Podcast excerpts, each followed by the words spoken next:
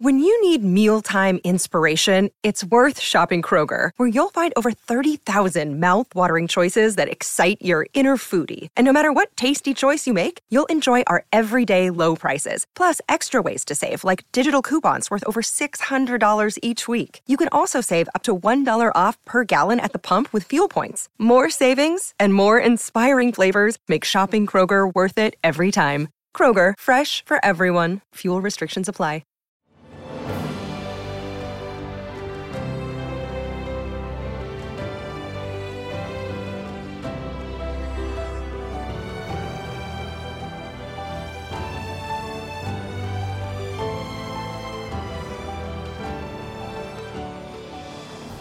Welcome to the newest episode of Beyond the Fame with Jason Fraley. I'm your host, Jason Fraley, picking the brains of the top filmmakers, musicians, and artists of our time. Rock and roll pioneers Jay and the Americans rock Rams Head in Annapolis, Maryland next Thursday, August 25th. I spoke to founding member Sandy Deanne about hits like Come a Little Bit Closer, which was introduced to a new generation in Guardians of the Galaxy Volume 2. He also discusses how the band helped to launch other artists from Neil Diamond to Steely Dan. My name is Sandy Deanne, and I'm one of Jay and the Americans. Hey, thanks so much for joining us, Sandy. Hey, it's a pleasure. We we love coming to your area. Well, first of all, we've played there several times, but you know we travel a lot, and some towns are just cooler than others. And Annapolis is a really cool little town. You know, it's quaint, but it's it's uh, it's got a lot of nice places. The place we play, the Ram's Head, is pretty famous within our community of performers. Everybody enjoys playing there. The food is great. The place is intimate. The audience gets an up close chance to kind of be with you and see you and we get a chance to be up close and personal with the audience. We like that. It is a really cool spot. Do you ever get to do any, you know, eat Maryland crabs or any of that, you know, the, the Oh yeah, we're, we're well, we're we're East Coast guys, so we're big seafood eaters, and we sure. love coming to to your area for that. Oh yeah, definitely. Well, you mentioned that you're East Coast guys, and you've you've been with them from the very beginning. So tell me, tell me about how Jay and the Americans formed. You know, where where was it? It started in Brooklyn. Okay, we all grew up in Brooklyn, and in Brooklyn there were three things that you did: you either played ball, sang, or got into trouble. and we did all three. so we uh you know, we, we, we had a lot of friends that had groups and we all used to kind of compete with each other on the street corners and in schoolyards and in bathrooms and in storefronts. Uh, it was one of the things that you did, you know, it was a rite of passage in growing up. And there were so many different groups on, on the street corners and we would have contests and we would always go home feeling a little bit, well, those guys were better than us and we would go and work harder to be better than them the next time. But it was it was just a, a fun experience. We all listened to the radio. We all saved our allowance to go buy 45s, you know, and, and, and listen to the music on the radio, on AM radio. And then we would practice those songs on the streets ourselves, see how close we could come to uh, duplicating what they were doing at the time and we kind of developed our own style. And we we had uh, I had a group in high school. I moved away from Brooklyn to Queens to Rockaway, and formed a group. And out of that group, a couple of us reformed a different group that became Jay and the Americans. Gotcha. Yeah, and it was near. I mean, when you mentioned the Rockaway, which is right near Belle Harbor, and weren't you originally called yeah. the Harbor Lights yeah, that was the first group that we got a record deal with. That was myself, uh, Kenny Rosenberg, who was Kenny Vance in the Planotones, and uh, my girlfriend Sidel, who went to high school with me. And we were the Harbor Lights. We got a record deal. Cousin Brucey played it on the air. We won the contest for the uh, the new record, and we were the local heroes in Rockaway. But then we got tired wanted an all guys group. So we formed a group which later became Jay and the Americans. And the, J, the J was John J. Traynor at first, right? Correct. But then there was another J Black. So explain how the there was the two J's. So in case our maybe our younger listeners don't realize there was actually two different well, J's. The first, the first J when we, we auditioned with our guys group, um, they wanted to name us Binky Jones and the Americans. and Jay didn't want to be called Binky Jones. And we thought the name was ridiculous. So we got them to let them call us Jay because that was a name that we could live with.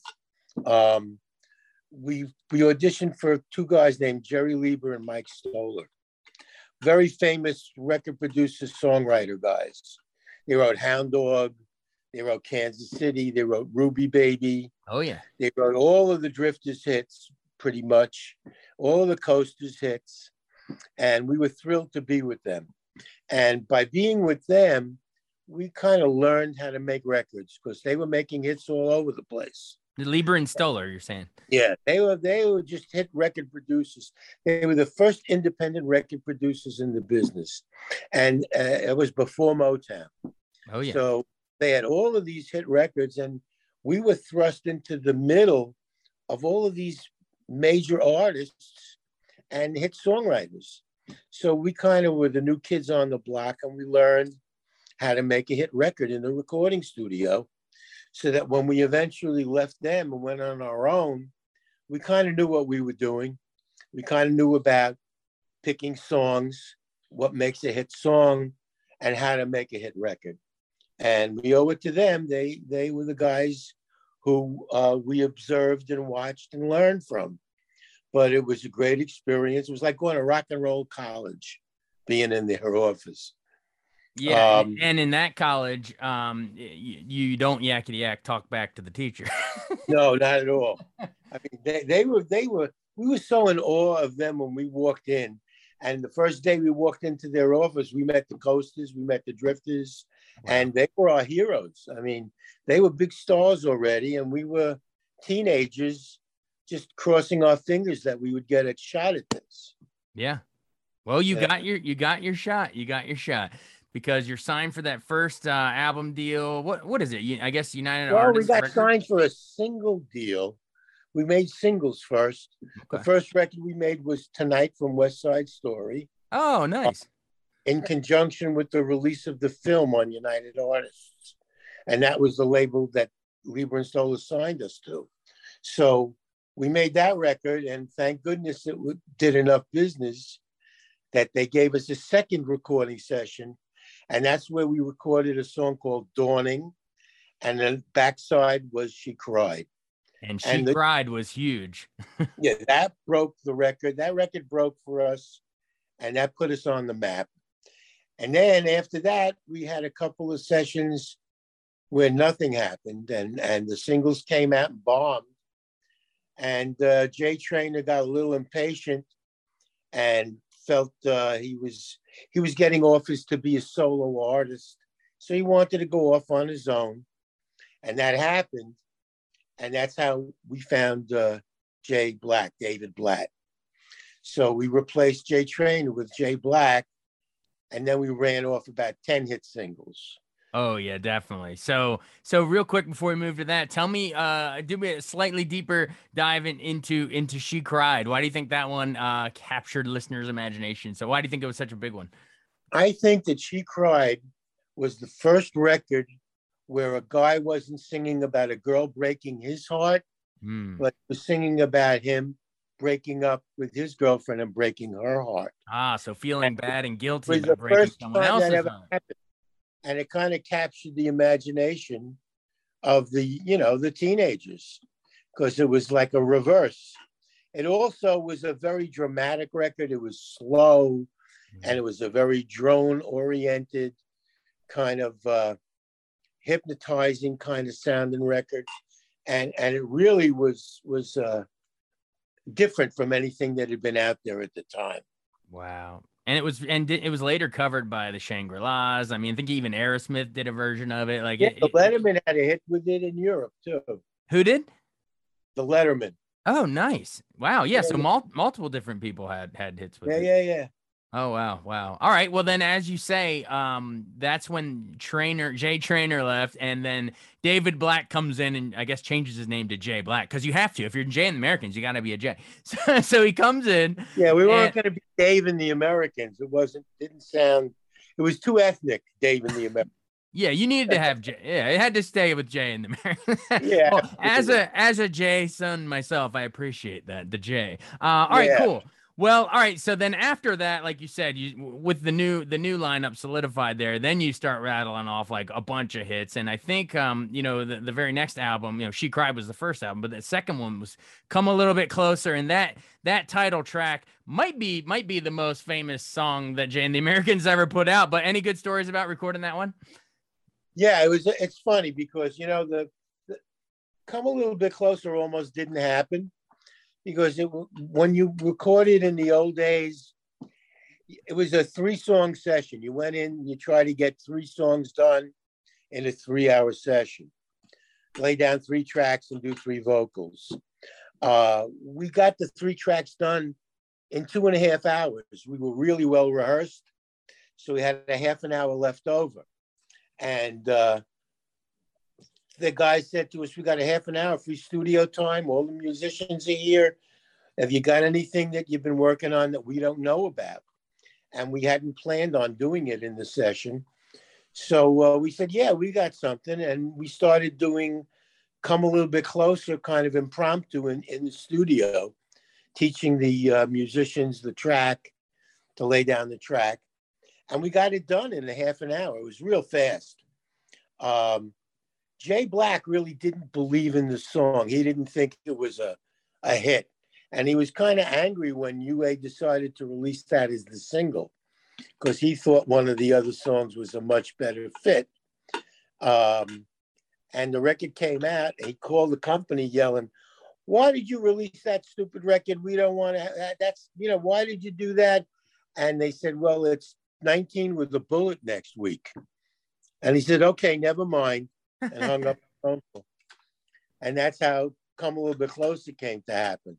Wow. And I think it went all the way, almost topped the charts. I think it went to what, like maybe number three or something like that? Well, it was three and one and two and, and another, you know. I mean, yeah, yeah, yeah. It was a huge record internationally as well. Do you remember which? Do you remember which dastardly uh, songs or artists that you were trading that top slot with back then? do you remember which yeah, one? Well, yeah, some guys from England that we played a show with at the Washington Coliseum called the Beatles. You may have heard of them.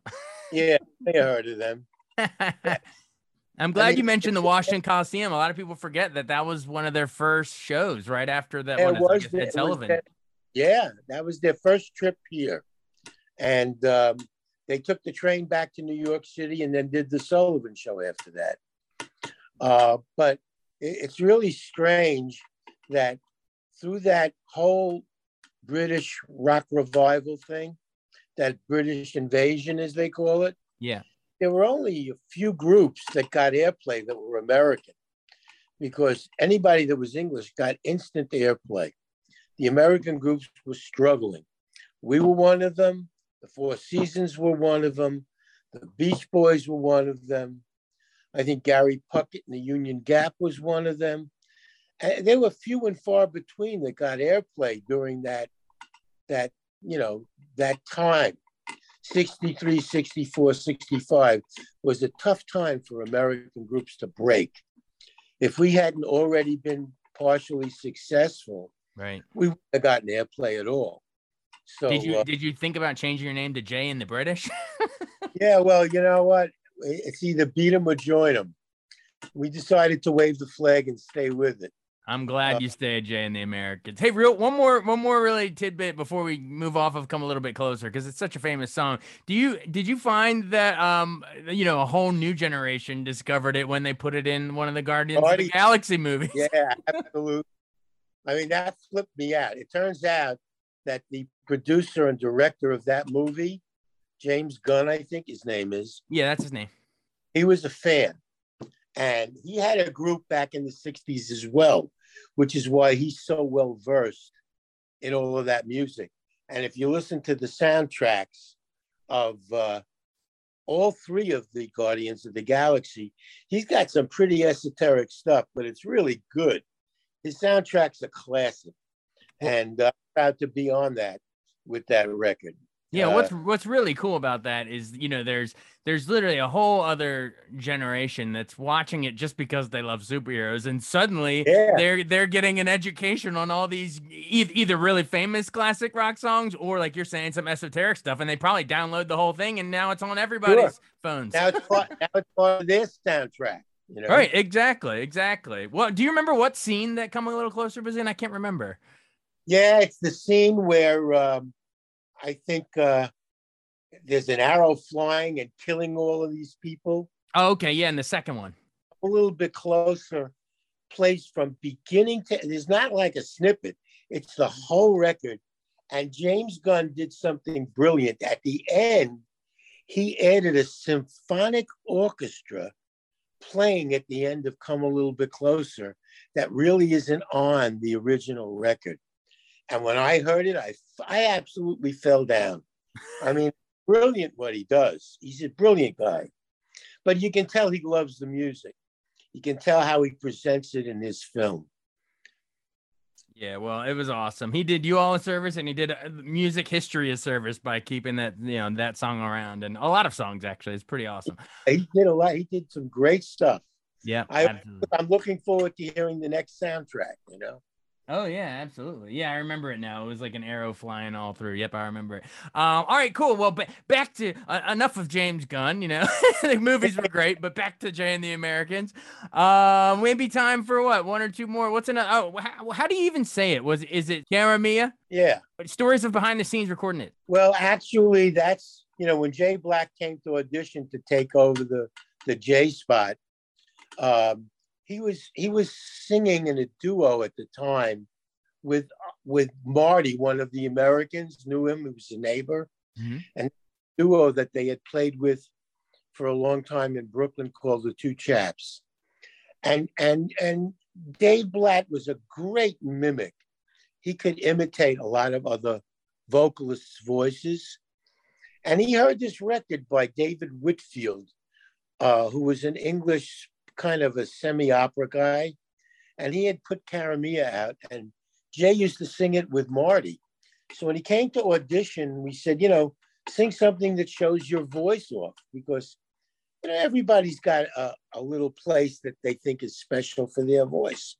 And he sang a version of Cara Mia to us because he had played it with Marty. So when, when he auditioned, Marty said, Let me play you something we do. And he hit the one chord, and Jay started blasting his voice out singing this song. And it was so overpowering that we all looked at each other and said, Wow, that's totally different from the other Jay. You know, I mean, Jay Traynor was a crooner and, and a stylist. This was like uh, having uh, Pavarotti sing lead for you all of a sudden. right. But it was very impressive.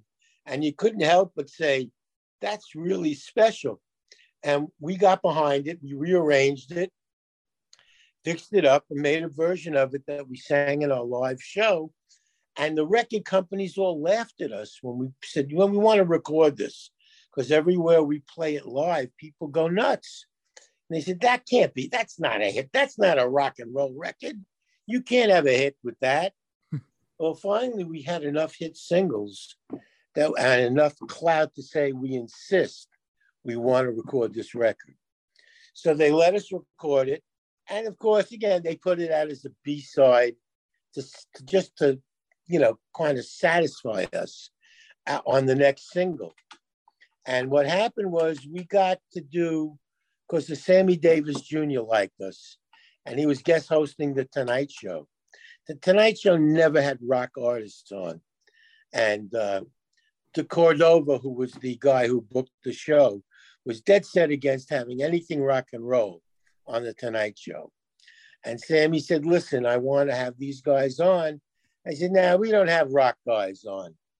And Sammy said, Well, if you don't let them come on with me, I don't want to guest host the show. Wow. So Cordova said, okay, you can have them on. Now, we were supposed to do the side that UA was pushing. the flip side of the record.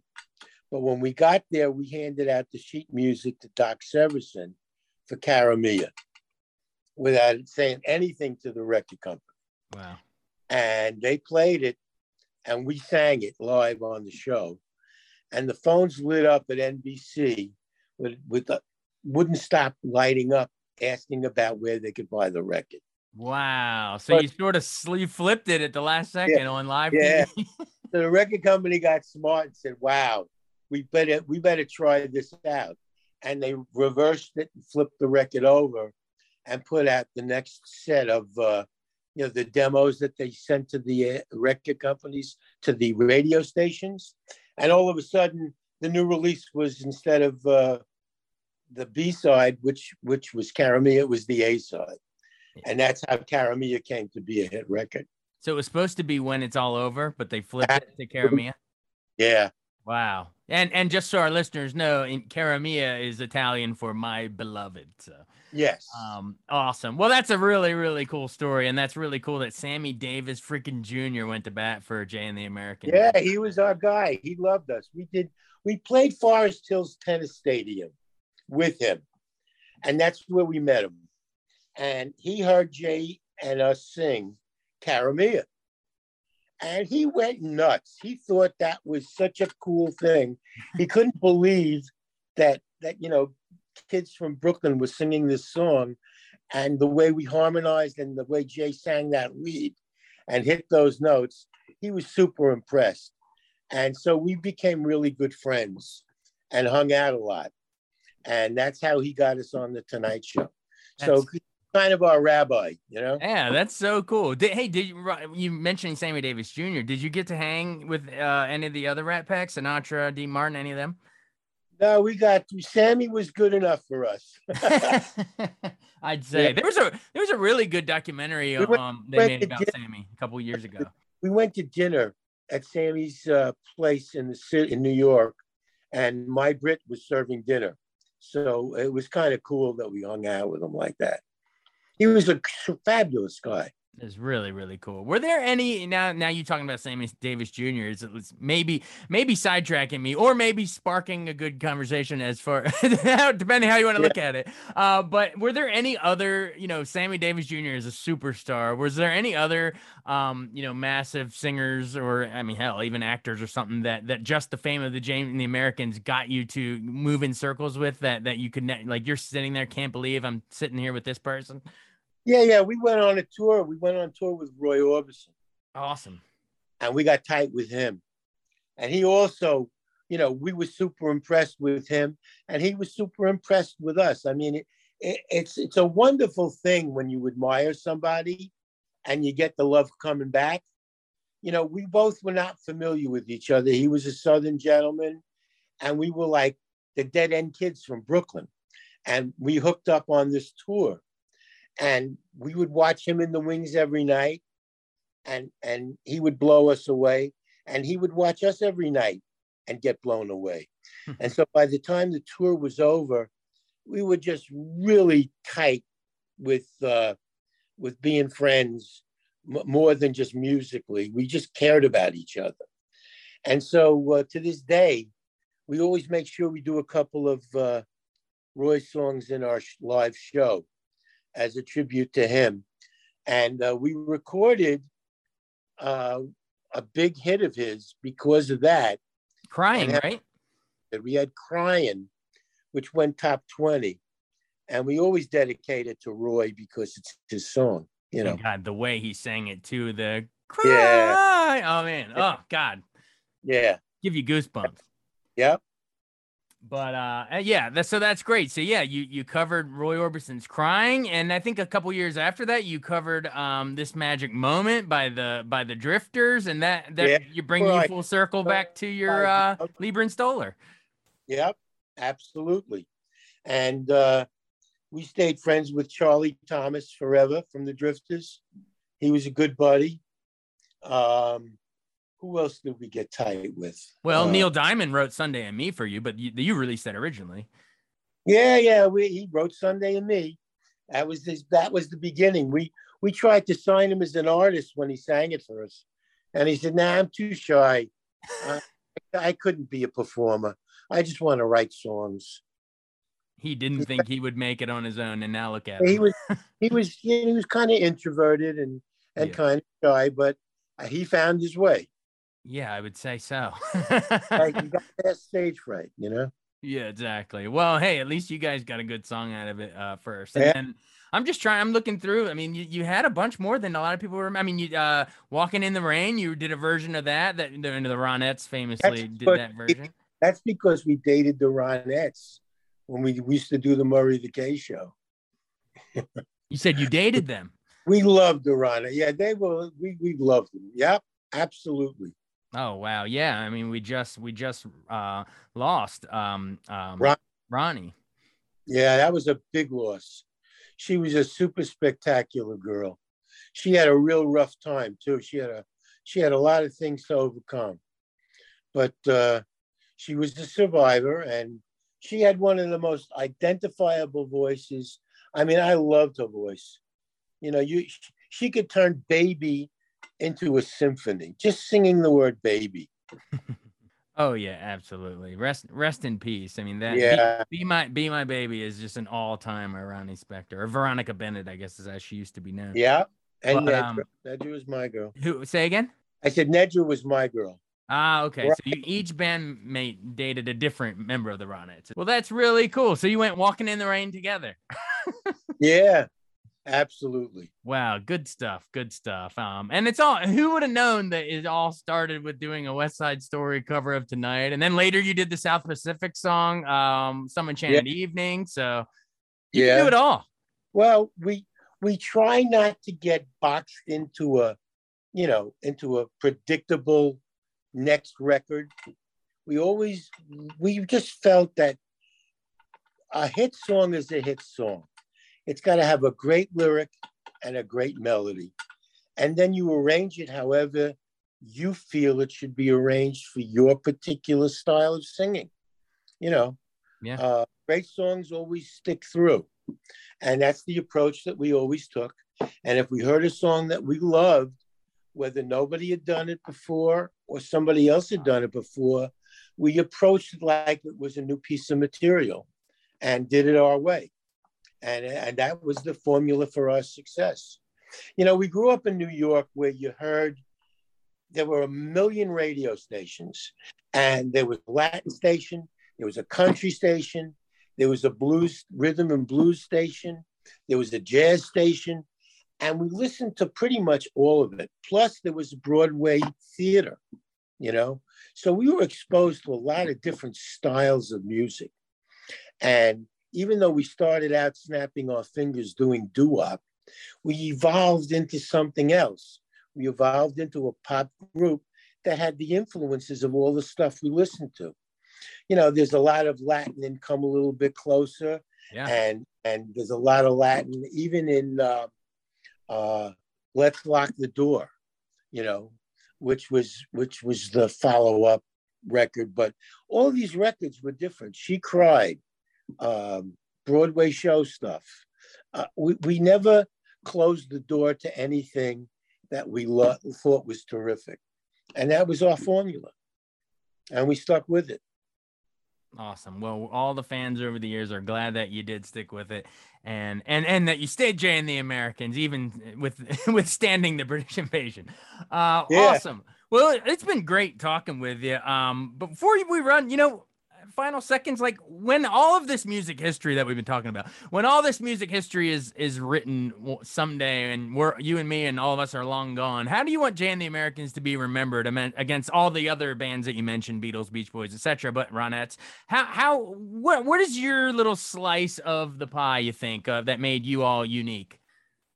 Um, I think it was the you know the the big big vocal with the interesting harmonies. I think that we laid the groundwork for a lot of the groups that followed us. You know, like we listened when we were kids and we listened to great harmony groups like the Four Freshmen, you know, guys that did brilliant stuff and, and interesting stuff that wasn't the same as everybody else. I hope that, you know, studying our music for the new people that come along, if if they get something from it and add it to their repertoire, like we added, you know, all of the stuff that we listen to on the radio to our making of our music, that'll be a testimonial.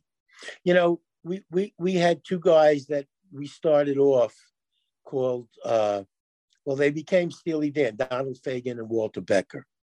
And they came into our office and uh, they played some songs that they had written, and we knew how good they were. And they didn't know what to do with themselves. So we signed them on and we signed them as songwriters, but you also used them as our bass player and our keyboard player. Wait, you're saying Steely Dan members were in Jay and the Americans for a while? Oh, yeah. Yeah. Yeah. We started those guys off. I didn't realize so, that. Yeah. Donald and Walter started off with us as our keyboard and bass player wow. for about three years till they got to form Steely Dan. And one of our boyhood buddies, Gary Katz, took them with him to California and got them signed to ABC Dunhill as songwriters. And then nobody could sing their songs because their songs were so unique. So Gary formed a group and they they just said, "Oh, if nobody else can sing our songs, we better put a group together." And they put a group together, and that was Steely Dan. Wow, so, I had no know. idea. Well, then maybe maybe our listeners learned learned a fun trivia because I had no idea that they spun off of uh, being being with you all. So there you go. Well, thank yep. thank you for reeling in the years with us here for a good half hour or whatever. Um, it it it's oh. great. It's uh, you know, to talk to someone a legend like you know, I mean, you guys are in the Vocal Group Hall of Fame. I mean, this you guys are a legendary band, so this is great. So when you come to the show, you'll hear us sing reeling in the years because that's part of our history too. Ah, well, there. You, so you didn't get that idea from my bad joke just now. You all you were all you already had it in the set. Absolutely, it's been in our set for years. Well, that's cool. And then in be- I guess then in between the songs, you go up to the microphone and you can tell the story about the Steely Dan guys. You can tell the story about Neil Diamond. You can tell all these stories because you've met them all. It's great. Yeah, well, that's part of the fun of doing the show you know, it's letting the people know how it all happened. Absolutely. Well, thanks for telling us at least a, a, sliver of how it all happened. But there's so much more material that you got to come out to the Rams Head in Annapolis, Maryland, to hear all the great stories and hear all the great songs. Um, again, everyone, it's Jay and the Americans. It's going to be Rams Head on August 25th. Two shows, 6:30 and a nine o'clock show. Um, so two times. So hey, thanks so much yeah, for doing this, Sandy. This was awesome. We had fun. Awesome. Well, uh, we'll see you in Annapolis. Take care. Thanks so much for listening to Beyond the Fame with Jason Fraley. Our theme music is Scott Buckley's Clarion. Remember to give us a five star rating if you like what you hear. We'll see you next time.